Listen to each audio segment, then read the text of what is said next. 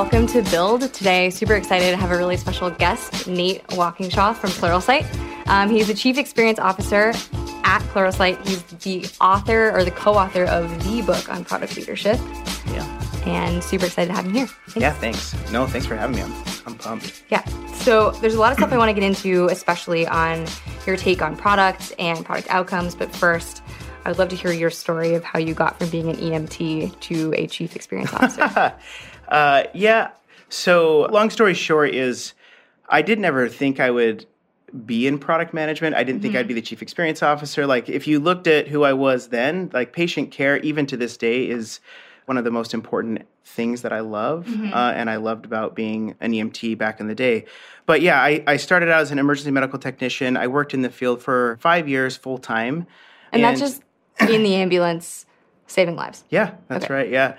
Yeah, I mean, what was crazy is that that's the whole reason empathy, that's a, my origin story, is the reason why I feel like I'm a much better product leader or product manager is because, you know, there's this moment in the back of the ambulance that is really tender and helps you see things from really affluent to really marginalized communities and the problems that that are kind of each person is faced with that mm-hmm. you begin to unpack and understand at a really young age. It changed my life forever. It sent me on a totally different trajectory. But the why I ended up here was more about when I was in fire and EMS, there are just a lot of opportunities to invent things mm-hmm. to help us help the EMTs. So while you're in the ambulance, yeah. you're thinking of ways that you oh, can there's make tons it more of. Stuff, there's yeah. tons of stuff going on back yeah, there that it's like, man, this industry has not like had any like looks for right. for 20, 30, 40 years. And essentially, like our ambulance cot was a folding ironing board.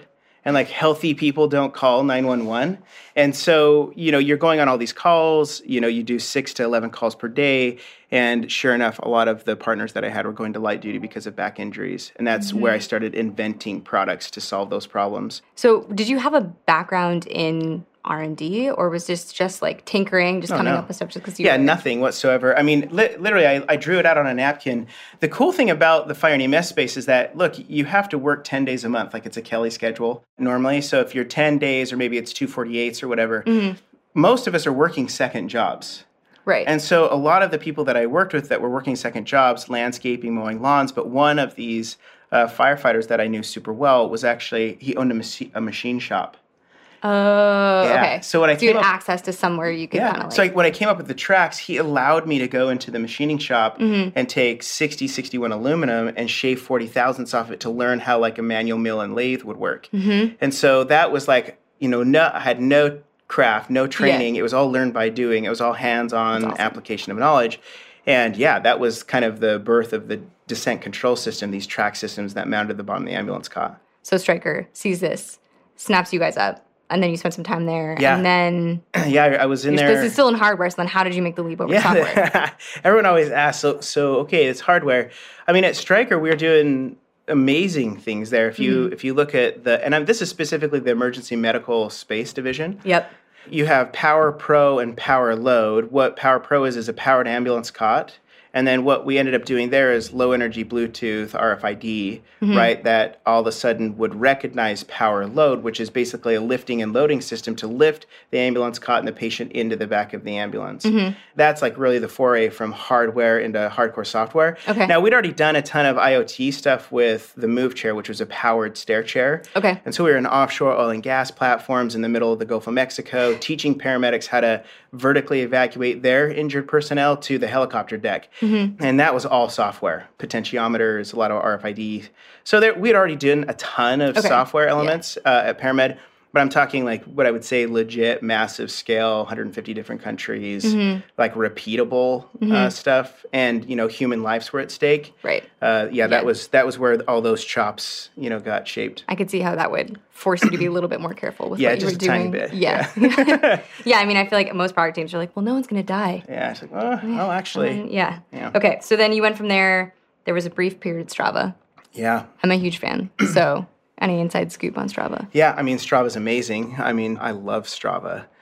So we created a product development company, Brightface, you know, mm-hmm. after the exit of Stryker, and we launched a product called CycleFace. Hopefully there's some CycleFace fans out here watching this. But essentially what CycleFace was is we connected to your Strava profile and then mm-hmm. Nike Fuel Band at the time, and Garmin mm-hmm. GPS. Mm-hmm. and we we created this algorithm, which was super rad. What it would do is it would scrape all of your rides off of Strava, and then it would tie basically this nutritional plan. Um, so oh. basically, it was subscription nutrition based off your specific riding style.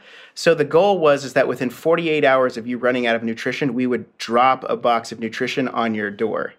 And so, Oh, so it wasn't just like here's a plan, but it was no, actual. it was totally legit, totally legit on how you on how you rode. So every single month, based off of your riding style on Strava, we could give you some personalized level of nutrition, and it took off like super super fast yeah.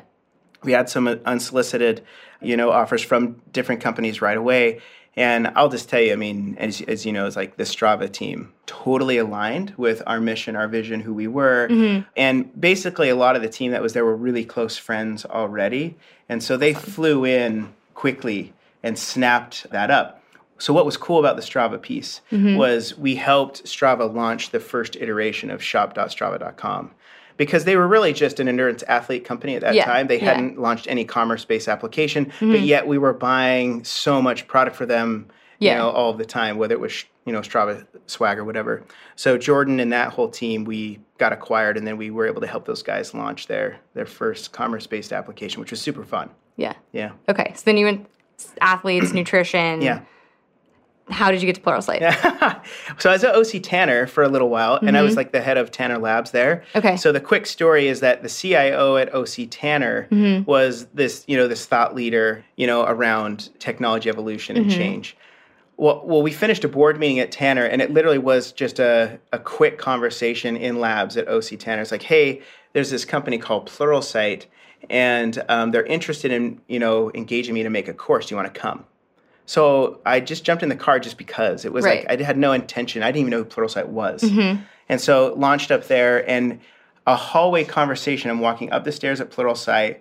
This you know acquisitions editor Matt talked to Neil, and as we were walking down, Aaron, mm-hmm. the founder, was walking up, and Matt turned to Aaron and is like, "Hey," because he really wanted Neil to do courses. Okay. And he's like, hey, could you like, you know, could you come to lunch with us? Because he was Right, trying to right. close Neil. Yeah. So I went to lunch at Sushi Monster and I'm sitting across from Aaron, the founder, which who I didn't know. Right. And, And- you're just sort of along for the ride. Yeah, I'm still on for the Yeah. ride. Yeah, I don't, I'm just like, whatever. Yeah. and so Aaron's like, you know, who are you? And I'm like, yeah, I'm this guy. And he's, and I'm like, so who are you? And he's like, well, I'm the founder of Pluralsight. I'm like, oh, okay, sweet. I didn't, I didn't know that.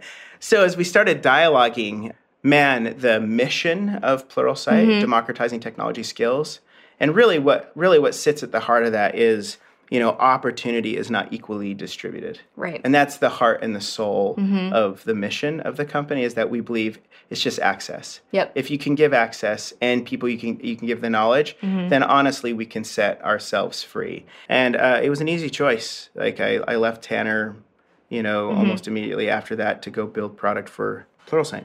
Cool. So you've had all of those different experiences building all sorts of different products. How did that shape the sort of framework that you came up with? There, I, I would say that the biggest sphere of influence in the whole entire kind of directed discovery process mm-hmm. is actually the human centered design piece. Okay. And honestly, that life skill was crafted from the back of the ambulance. Mm-hmm. And so I would say that's the hugest part of the influence of the methodology, at least, or the thinking that influenced the framework of it. The, the other piece was just failure. I failed a lot. Like, I mm-hmm. just didn't have, like, early in my career, and I don't know about you or, you know, other people that are listening, but I was pretty cocky. Like, about, mm-hmm. like, when I was a paramedic, I actually thought that every single paramedic was like me.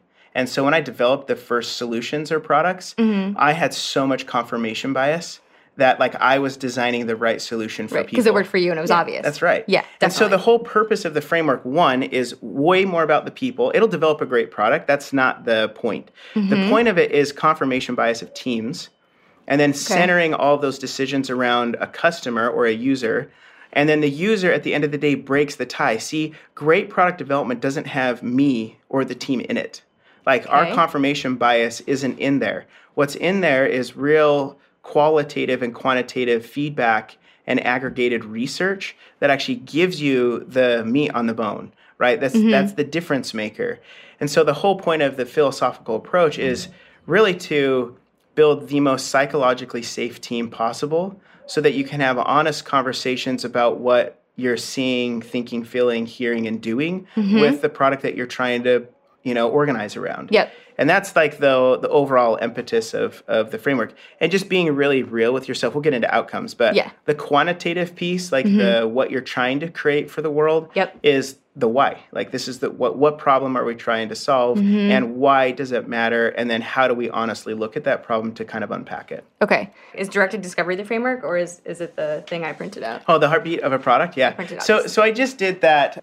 So that was my mind the product talk. Okay. So that the point of the healthy product heart Mm-hmm. was basically taking directed discovery, and this is an interplay from my personal life, but Yep. that's a normal sinus rhythm. So NSR, so for paramedics, and it's basically taking all of the key elements that I think you need to have to develop a product, and this is what a healthy heart would look like. Mm-hmm. Right. And then Yeah. I did I did a fun play on you know tachycardia, so that's like super fast. Yep. You know bradycardia, which is super slow. And those apply to the companies that we work in. Like there's really slow product development, and it's because there's a ton of missing pieces or Mm-hmm. silos, uh, or they're not psychologically safe. Yep. There's lots of cool, fun facts you and I can talk about on why I feel like those things are Yeah. will fail. Okay, well, first, directed discovery. Yeah. What's the high level, high speed? Like, what is it? it, it, it's basically a kind of philosophical framework. I want you don't think of it as a process. Okay. Like, it- it's just mile markers. Okay. So every company that I've worked at for I'd say the last, you know, 20ish years, like I've I've needed some type of guardrails for myself, for the team to understand or orient ourselves, you know, around the why. And there's mm-hmm. really kind of a series of elements, but one is the mission. Mm-hmm. It has to be super clear. The vision has to be super clear. And the other thing is just who you're building for and mm-hmm. why you're trying to solve those problems. A lot of our industry, you know, knows them as personas. People get way aggro on, you know, personas. It's more about the behavioral modeling behind the persona than it is about like the, you know, kind of four bar persona chart we've all been used to. The other piece is voice of the customer. Okay. So being able to capture their voice, which I think is the biggest missing element. Okay. So at. Pluralsight, we've done over 9,000 qualitative interviews in three and a half years. That's a lot. Yeah, so most of our teams do around 60 interviews a week. Okay. I'd say, I'd are say- those like structured user Oh, yeah. interviews? Yep. Wow. Yeah, so like on Blue Jeans or Mm-hmm. Immersion State, and they're all recorded. And it just depends. Like the the process that we use is is uh, is unique. If it's innovation, if it's a plus one, if you're trying to squash bugs, you're doing Mm-hmm. different things in that. Okay. But the second half is prototype observation. We call it Mm-hmm. CPT, which is customer preference testing. And then the last half is CCT, which is customer confirmation testing, which really is Ah, okay. quantitative analysis. So that every single design that we ship has a big data layer that sits underneath the design comps, Mm-hmm. and it's giving you qualitative and quantitative feedback the second that you release it into we have staged releases we're continuous delivery Okay, yep. so you know when you release it to a small subset of users i can see sentiment analysis i can Mm-hmm. see qualitative feedback and i can also see a quant score Okay. and so before it ever makes it into production we we know if we've got something that's going to work So when you dropped into Pluralsight, was this all, built yeah this was all set up already? yeah no, no. Oh, oh, was DD in Pluralsight? Yeah, yeah, yeah. Oh, no, no. Okay, I was- I'm no, like, no. There's eight. This is eight- incredible. no, how, no, like, no, how did you get to this place? Yeah. There, no, there were eight engineers. okay. Yeah, like the story at Pluralsight was awesome because when I got there four years ago, it was a monolithic web app. Okay. Right. It was in two languages, .NET and Angular. It was on prem. Great. You know, and so yeah, this was this was a full rebuild from the ground up, moving Mm-hmm. it onto the cloud, native iOS, Roku, Chromecast, Apple TV. No product management or user experience design in the business. Well, there was two or three product managers, but they were Mm-hmm. in marketing, kind of project managing sales requests Yep. Okay. at, at that point in time. Mm-hmm. So as far as a formal product function at Pluralsight, no. So this was an opportunity to come in and just sort of like from the ground up, Yeah. do it the right way. Yeah, I think. Well, I mean, everyone has their right way. This Yeah. was the right way as it, as it like pertains to me um, and my product development Mm-hmm. Yeah. experience. But there's like every person who's in product thinks their way is the right way. So, Yeah. I mean, I mean, I don't. that's know. why I'm doing this just so I can steal all of your right ways for myself. That's cool. I want to talk specifically about product outcomes Yeah, because I think a lot of these themes of you know having a clear mission, you know, however you do it, talking to customers constantly, like we all know we're supposed to do that kind of thing, Yeah. theoretically. Yeah. theoretically. Um, but outcomes specifically, I think, especially early on in my career, thinking about becoming a product manager, it was always solve the pro- customer problems, find the customer problems and solve them. But now I'm hearing solve for product outcomes. Yeah. So, like, what does that actually mean, and how have you sort of helped your team do Yeah. that? Yeah, I think I mean a, a kind of a really clear I have a couple of buckets in my head when I think Mm-hmm. about outcomes. Okay. One of the buckets is, you know, kind of the the thing that we know Mm-hmm. a lot about, which is key performance indicators. And that that is like really more of an intrinsic look, like inside of the business model. Okay. And so, you know, you're building a product that, you know, builds, you know, maybe some type of impact or economic, you know, or happiness for the intrinsic financial model of the companies we work for. Mm-hmm. I think outcomes is is actually quite a bit different and Yeah. it's more of an extrinsic point of view that I have. Mm-hmm. So I'll use Pluralsight as a really good example here of kind of how we think about kind of a an outcome model. Mm-hmm. Now, the thing that we should, you know, that we're not talking about is outputs because that's Okay. because that's actually the thing that we're trying to. That's the thing. Yeah, well, I think yeah, that's the thing. You know, that's the thing, Yeah. right? It's because it's ship dates. So the outputs, like all of us, you know, have been in product for years, have been on like kind of these, you know, death marches to ship thing by a certain date Yeah. not cool. Outputs aren't necessarily bad. Like we have to be committed and accountable to the company to ship something, you know, within a time frame. Yeah. It's more about how it gets measured and what it creates is kind of where I'd want to spend the most time. Okay. So, for instance, I'm gonna I'll use a good example. Kind of the three anchor tenants, if you will, for key performance indicators Mm-hmm. is likelihood to buy, length of stay, and NPS. And there's Okay. lots of like crazy experiences around Net Promoter Score. And the Net Promoter Score is not the score. We don't focus on the score. We Mm-hmm. focus on the qualitative feedback and the sentiment analysis in NPS data.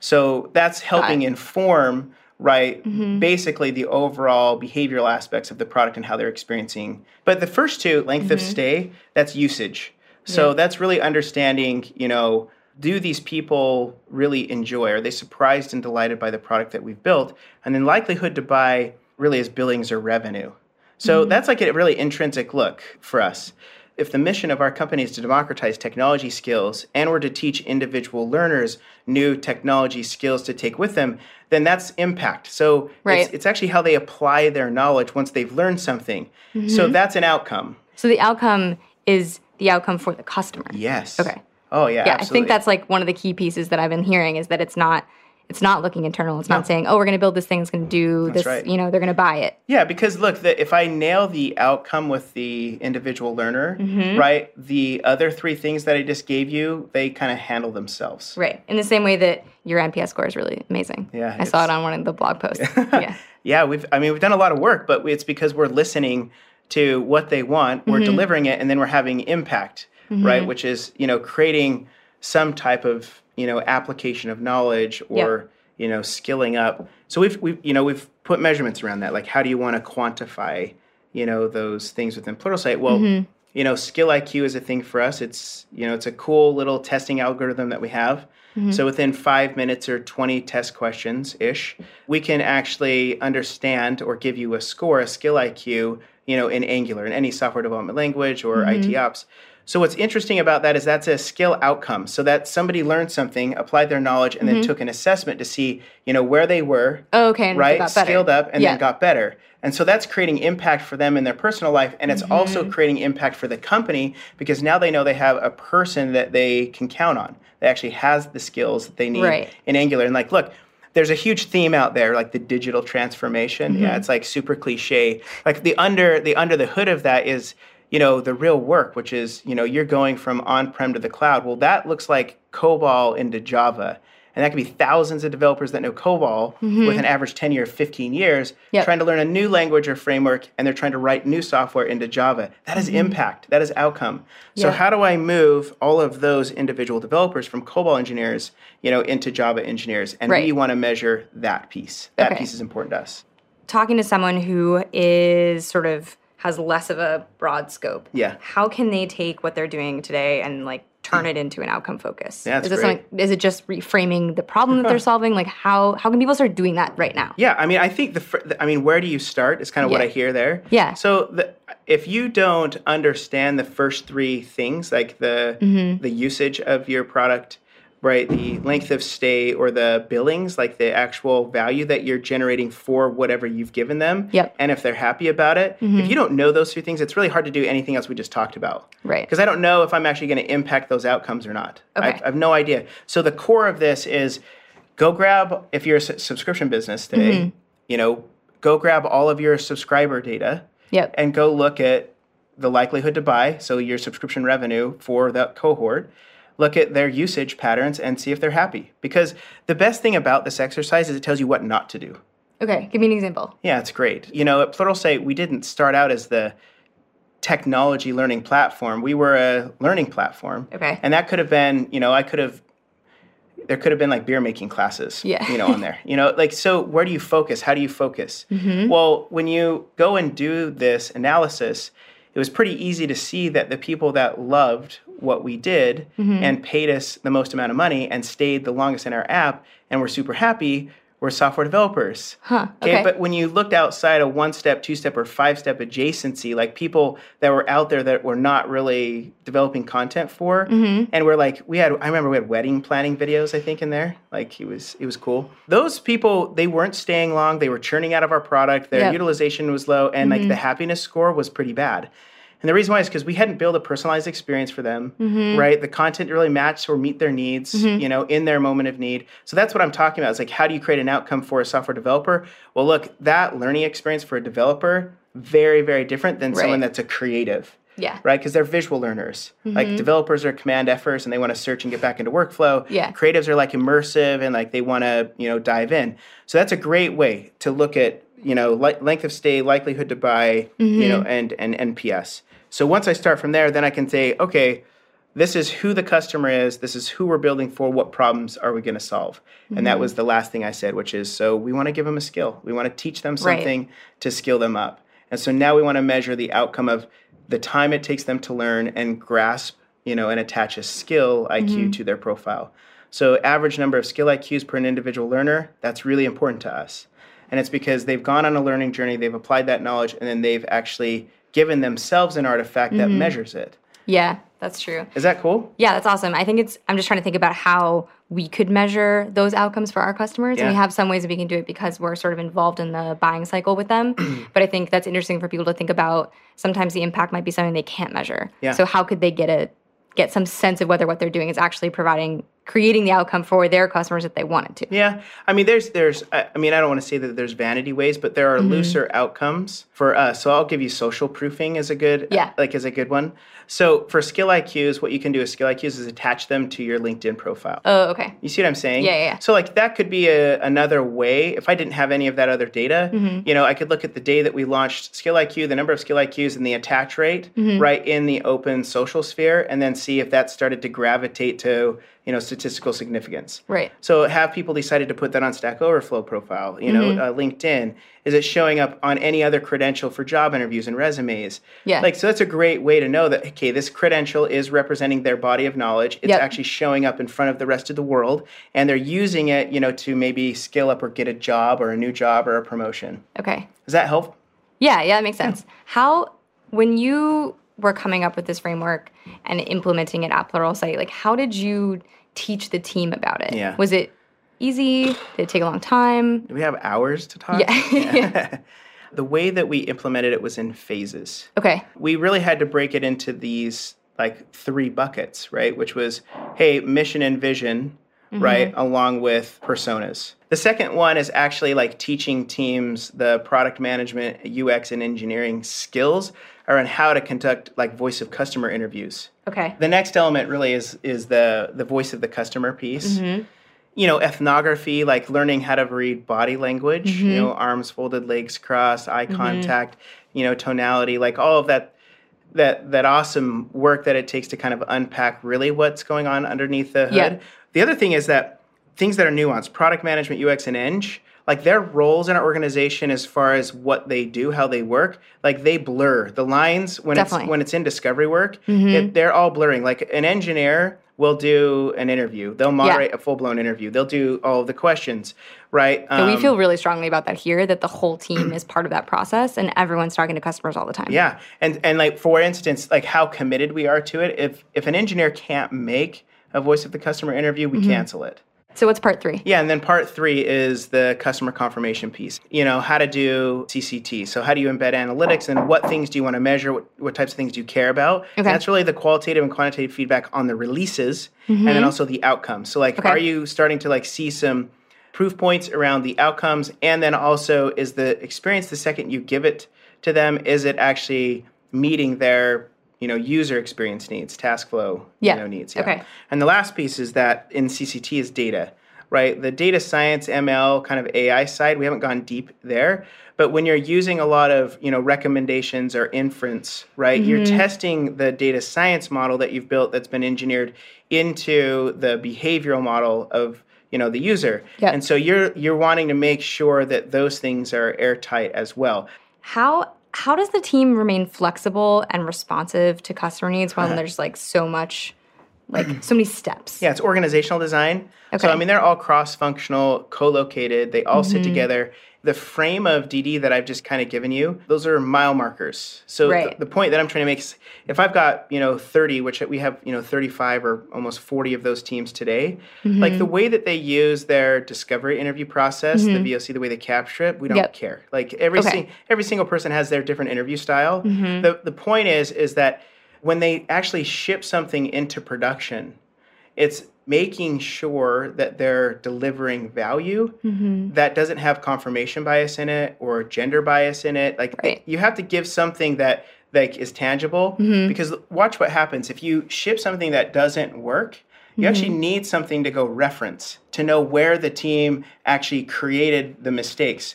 So, you know, in that voice of customer or in the prototype, it's super clear for our teams to say, okay, like I obviously, you know, jaded this design a certain way to kind Right. of present an experience. And like we have had these problems. It's just the old days is like we used to just build and ship, throw it over the wall, ship it, and mm-hmm. then find out that they didn't like it, or if they did or didn't like, we didn't really know. Mm-hmm. The point is, is you want to avoid the actual writing of the codes, right? So you have a high degree of confidence that like you're building the right thing. My question would be for people who are at teams that are sort of earlier stage who might not have the time. Yeah, Like how do you approach that question? like Like sometimes it might be faster just to code something. there are times that I think that totally applies. Mm-hmm. So like if it's if it's a new idea that you've never done, that's high risk just to code it up and launch it. Right. I think that's high risk. Mm-hmm. Like when when there is a better way, and it's like I mean when we talk mm-hmm. about speed, was it at another twelve hours? I mean to like go do a couple of interviews to find out okay we're directionally right. Yeah. Like so like I would I'd push on the well time. There are things like if I if I have a high degree of certainty, like Yep. something's in prod and I need to squish some bugs, you're not doing any of that stuff. Right. But if it is like a plus one that's going to change like the flow, the affordances, Mm-hmm. then it's probably worth like just like Some cov- checking. covering your rear end a little. Yeah, yeah, yeah. Yeah, and doing some qualitative interviews and then punching it back out to production just to make sure that you're good. Because like, look, the the risk. This is your brand. Mm-hmm. Like this is your product. This is your experience. Mm-hmm. Right. So the second you give something to the world, like you can't take it back. Like mm-hmm. So if someone if someone listening wants to learn how to actually put this all into place, Yeah. is there a resource? Yeah. Is there a course? I mean, I've, I've, tr- I've just tried to give everything away for free. Mm-hmm. So every if you just go to medium.com and Walkingshaw, like everything around, you know, directed discovery and then I have part one, two, and three. It's actually a pretty big series, but I put an mm-hmm. awesome playlist in there so you knew the mood I was in when I was writing it. That's awesome. It's a pretty sweet playlist. But basically, that whole part one, two, and three series is the double click into this work. Yeah, I think Okay. there's a ton of content out there, plus the book, Product Leadership. Yeah. So I have one quote that I asked Martin about that I want to ask you about as oh, well, Oh, boy. which is my favorite one from the book. Yeah. Which is the one about daily swims in the sea of ambiguity. so you just gave us this whole framework on Yeah. how to have less ambiguity, but still that's sort of the essential part of being in product. Yeah. Like what does that quote mean to you? Yeah, I mean, that embodies the work that we do, I think. I, the framework, honestly, like that, those little milestones in there, it's honestly just to help me orient my mind around, you know, what what we're doing. Yep. Uh, and I know that between, you know, companies being in a startup or, you know, you guys could be big, you know, these companies could be big. Mm-hmm. You know, the what looks like big to Pluralsight today is, you know, like let's just call it a million learners, you know, are just out there doing their thing. Mm-hmm. That feels heavy to me, right? As a as a leader, right? Yeah. Like I feel a huge amount of responsibility to take mm-hmm. care, you know, and craft a really meaningful experience. It wasn't any different when it was 250,000 learners or 50,000 learners. Right. It's still lives. It is still lives, and I think if you come at it from that place mm-hmm. and you really care about your craft, morally and ethically about your craft, you bring together great diversity of thought and you try and put your arms around that ambiguity a tiny bit mm-hmm. with with I think core principles that test those elements that I just disclosed, Yep. I think that's where magic happens. I think that's when you know you get to build something beautiful for Yeah. people, and, and I think the team feels totally different. Mm-hmm. And really, it is. I mean, you know how it is working with teams. Yeah. Like you want to feel great about what you're creating. You want to feel that Mm-hmm. you've changed, you know, the human condition in some positive way. And I think that's like ultimately, if those are the team outcomes, it's a cool, cool thing to have happen. Yeah. Yeah. That's awesome.